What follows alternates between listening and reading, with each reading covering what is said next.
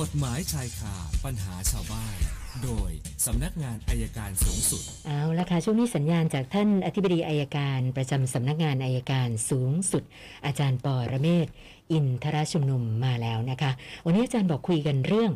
ผลประโยชน์ประกันชีวิตค่ะ สวัสดีค่ะอาจารย์ สวัสดีครับคุณสนันท์ครับเชิญค่ะอ่าวันนี้ก็เรื่องต่อเนื่องอะนะผมคิดว่าเป็นเรื่องต่อเนื่องเพราะว่า ดูโทรทัศน์กันแล้วก็ยังมีข้อสงสัยว่าเอ้ยเงินประกันชีวิตเนี่ย เราให้ใครหรือเปล่าเดี๋ยวให้ลูกได้ไหมแล้วให้ลูกเราต้องเป็นลูกลูกที่เป็นลูกแท้จริงหรือลูกบุญธรรมได้ไหมค่ะแล้วถ้าลูกบุญธรรมต้องลูกที่จดทะเบียนรับบุตรบุญธรรมไหม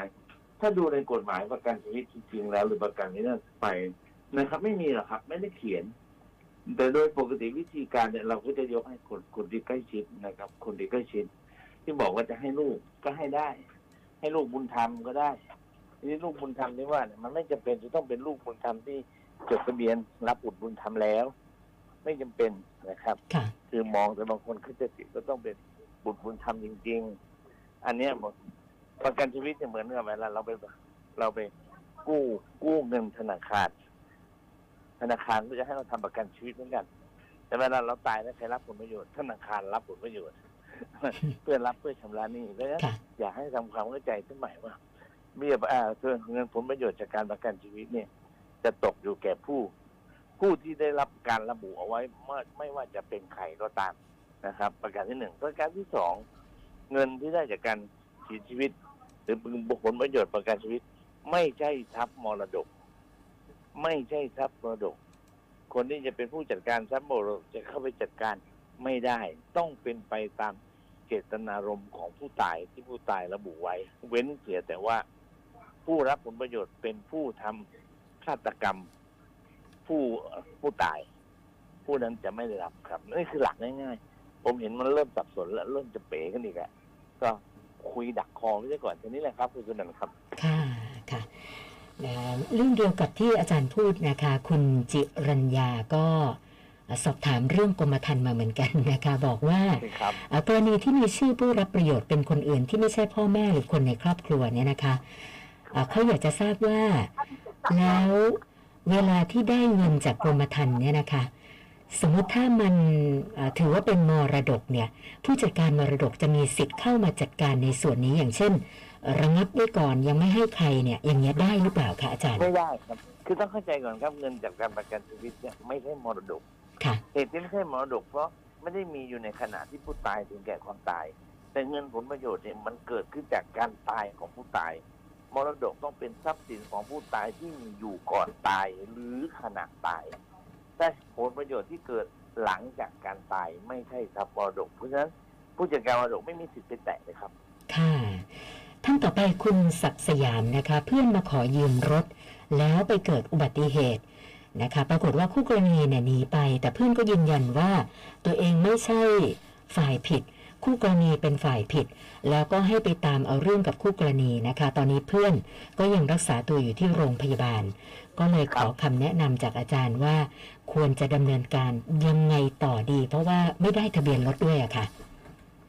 ก็ของของคู่กรณีหนีไปใช่ไหมหนีไปค่ะอาจารย์ ก็เราก็ มันมันเมื่อหาคู่กรณีไม่เจอมันก็คือยังไงถ้าเราไม่ผิดนะครับ เดี๋ยวก่อนผิดหรือไม่ผิดเนี่ยถ้าประกันชั้นหนึ่งมันก็ไม่มีปัญหาอยู่แล้วถูกไหมครับค่ะแต่ทีนี้ทีนี้ทีนี้มันอาจจะมีถ้าไม่มีคู่กรณีอาจจะต้องมีการจ่ายค่าธรรมเนียมยกเว้นในบางเรื่องเท่านั้นเองครับ ค่ะนะคะแล้วก็ในกรณีที่ไม่มีประกันนะคะอาจารย์ ถ้าไม่มีประกัน ไม่มีประกันนั้นก็ ถ้าไม่ได้เลขรถเนี่ยมันอาจจะทางหนึ่งก็คือผู้ประสบภัยจากรถจาก จากประกันภัยกลางเท่านั้นครับค่ะ ส่วนคุณชำนาญนะคะ สงสัยว่ากรณีที่เราทำของหาย แล้วก็ก่อนหน้านี้ไปแจ้งความกับเจ้าหน้าที่ตำรวจไว้ เสร็จแล้วก็มีพลเมืองดี เก็บของได้ ติดต่อมานัดหมายส่งคืนกันนะแบบเนี้ย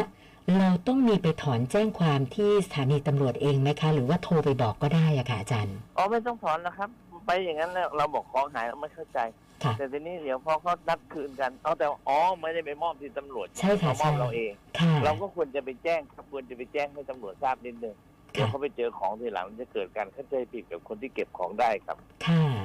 คุณนันทพัฒน์ติดหนี้บัตรเครดิตนะคะ ตัวเลขก็ 80,000 กว่าบาทนะก็มีการขึ้นศาลไปไกล่เกลี่ยนะคะ ปรากฏว่าเอ่อ จะขอจ่ายที่ 60,000 แต่ว่าทางเจ้าหน้าที่บัตรเครดิตเขาก็ไม่ยอมนะแต่ว่าศาลก็ได้พิพากษาแล้วให้คุณนันทพัฒน์รับผิดชอบไอ้จำนวนเงิน 80,000 กว่าบาทเนี่ยนะคะ ทีนี้เขาอยากจะทราบว่าเอ่อถ้าเราไม่มีจ่ายเป็นก้อนเนี่ยเราขอผ่อนจ่ายได้ไหมคะ จะมีมายึดทรัพย์อะไรเราหรือเปล่าอะค่ะอย่างอย่างนี้ครับแนะนำว่าหนึ่งนะเงินที่มีอยู่ถ้าไม่มีเนี่ยครับก็ไปวางที่สำนักงานวางทรัพย์ค่ะหรือประการที่สองประการที่สองถ้าไม่อย่างนั้นนะครับ ถ้าไม่อย่างนั้นก็ไปกรมบังคับคดีนะให้เจ้าพนักงานกรมบังคับคดีช่วยช่วยดำเนินการไก่เกลี่ยข้อพิพาทหลังคำพิพากษาได้ครับ ค่ะ คุณวัฒนาบอกว่าก่อนหน้านี้แต่งงานจดทะเบียนแล้วก็ไม่ได้หย่าให้เรียบร้อยนะปรากฏว่าล่าสุดเนี่ยอดีตสามีคือเสียชีวิตไปแล้วนะครัคะบทีนี้คุณวัฒนาอยากจะทราบว่าถ้าเป็นแบบนี้หมายความว่า ทะเบียนสมรสก็คือสิ้นสภาพไปแล้วเธอสามารถจดทะเบียนใหม่ได้เลย หรือว่าต้องไปดำเนินการอะไรไหมคะอาจารย์ ต้องรอรอสามร้อยสิบวันอ๋อต้องรอครับ310วันก็เหมืก่ออนนกับการหย่าครับเหมือนกับการหย่าค่ะนะครับพอพอเสียชีวิตก็ถือว่าหมดถือว่าเสียเอ่อเอ่อทะเบียนสมรสมันก็หมดสภาพไป แต่ว่าค่ะถ้าจะจดทะเบียนใหม่ก็สามร้อยสิบวันเพื่อป้องกันปัญหาเด็กที่เกิดขึ้นมาทีหลังครับ นะทั้งที่จริง ๆเขาแยกกันอยู่มาตั้งหลายปีแล้ว แต่ว่าตามกฎหมายก็ต้องรอใช่ไหมคะอาจารย์ควรจะรอครับคอืวรจะรอมเดี๋ยวจะค่ะเถียงกันอีกไม่ใช่อะไรครับท่านต่อไปคุณเอกราชนะคะ บอกว่าเอ่อก่อนหน้านี้ให้คนมาเช่าที่แล้วก็ปลูกบ้านอยู่อาศัยนะคะนะล่าสุดเนี่ยปรากฏว่าเอ่อผู้เช่าก็ได้ย้ายออกไปแล้ว บ้านก็รื้อแล้ว แต่ว่าก่อนหน้านี้เนี่ย ทางผู้เช่าก็ไปดำเนินการยื่นขอน้ำขอไฟ เป็นชื่อเขาเองนะทีนี้ก็เลยสงสัยว่าเอ่อถ้าเขาไม่ได้ไปดำเนินการยกเลิกเนี่ยเราที่เป็นเจ้าของที่ดินต้องไปดำเนินการไหมคะอาจารย์ ต้องไปครับไปยกเลยเพราะมิเตอร์น้ำมิเตอร์ไฟยังอยู่อ๋อค่ะ